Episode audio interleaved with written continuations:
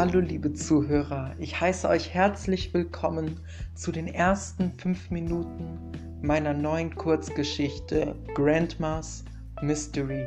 Ich wünsche euch ganz viel Spaß beim Zuhören und ihr wisst gar nicht, wie froh es mich macht, euch immer meine Geschichten vorlesen zu dürfen. Viel Spaß! Am Abend lag Florian in seinem Bett und konnte nicht einschlafen.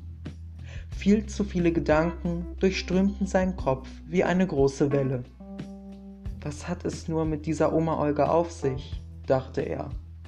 Fragen über Fragen quälten ihn die ganze Nacht, und als er am nächsten Morgen aufstand, kam schon der nächste Schock auf ihn zu. Aufstehen! Heute fahrt ihr doch nach Rumänien auf Klassenfahrt, rief ihm eine ihm sehr bekannte Stimme fröhlich über den großen Flur zu. Dann zerrte die weibliche Gestalt den noch müden Floh unliebsam aus dem Bett, kippte ihn ein Glas Wasser ins Gesicht. Willst du heute nicht aufstehen, Schatz? sprach seine Mutter mit einem ernsten Tonfall. Denn ohne es zu bemerken, hatte Florian in der Nacht angefangen, ganze Mindmaps über die Oma seiner Freundin anzufertigen. Wie ich sehe, hattest du heute Nacht noch andere Erledigungen zu machen, stellte sie fest. Würdest du mir mal bitte verraten, wer diese Olga ist, für die du drei meiner Plakate verbraucht hast? Nun ja, Mama, das ist so, ich. Der Junge stammelte vor sich hin, und seine Mutter unterbrach ihn. Halt, du brauchst nichts mehr zu sagen. Mein Sohnemann hat eine Freundin, stimmt's? Fragend drehte sie sich zu Florian um und strahlte ihn mit ihrem Ich freue mich so für dich Lächeln an. Mama, du verstehst da was Fall. Wieder versuchte Flo seiner Mutter klarzumachen, dass sie ihm Unrecht war. Aber sie wiederum erwiderte, Du brauchst nicht mehr zu sagen. Mein Florian wird endlich erwachsen. Ach, du weißt gar nicht, wie stolz du mich machst. Ich will sie nach eurer Klassenfahrt mal kennenlernen.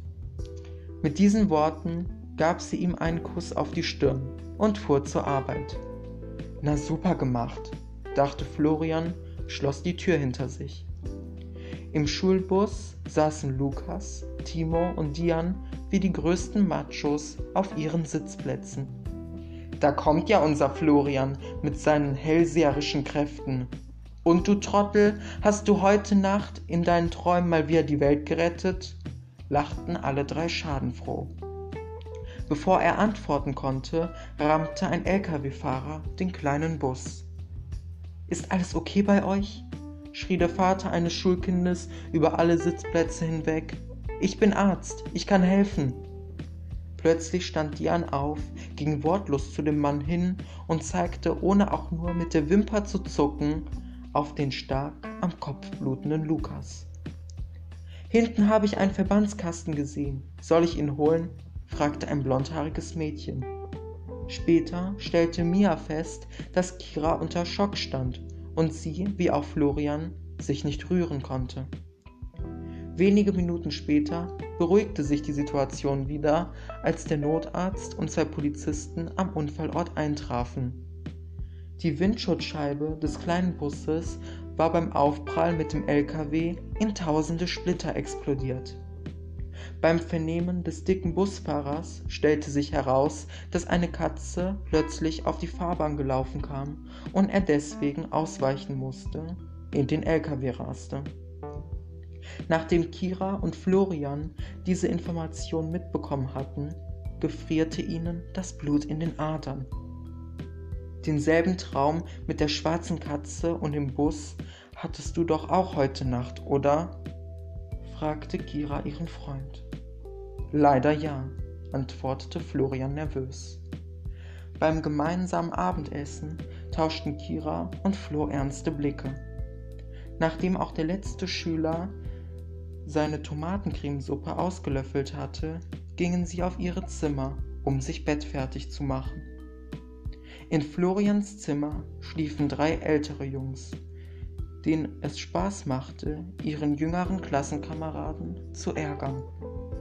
Dieses Mal aber waren sie so erschöpft von der Anreise gewesen, dass sie auch ohne nur ein einziges beleidigendes Wort zu sagen in ihre Betten kippten. Vielen Dank fürs Zuhören. Ich wünsche euch noch einen schönen Tag. Bis bald.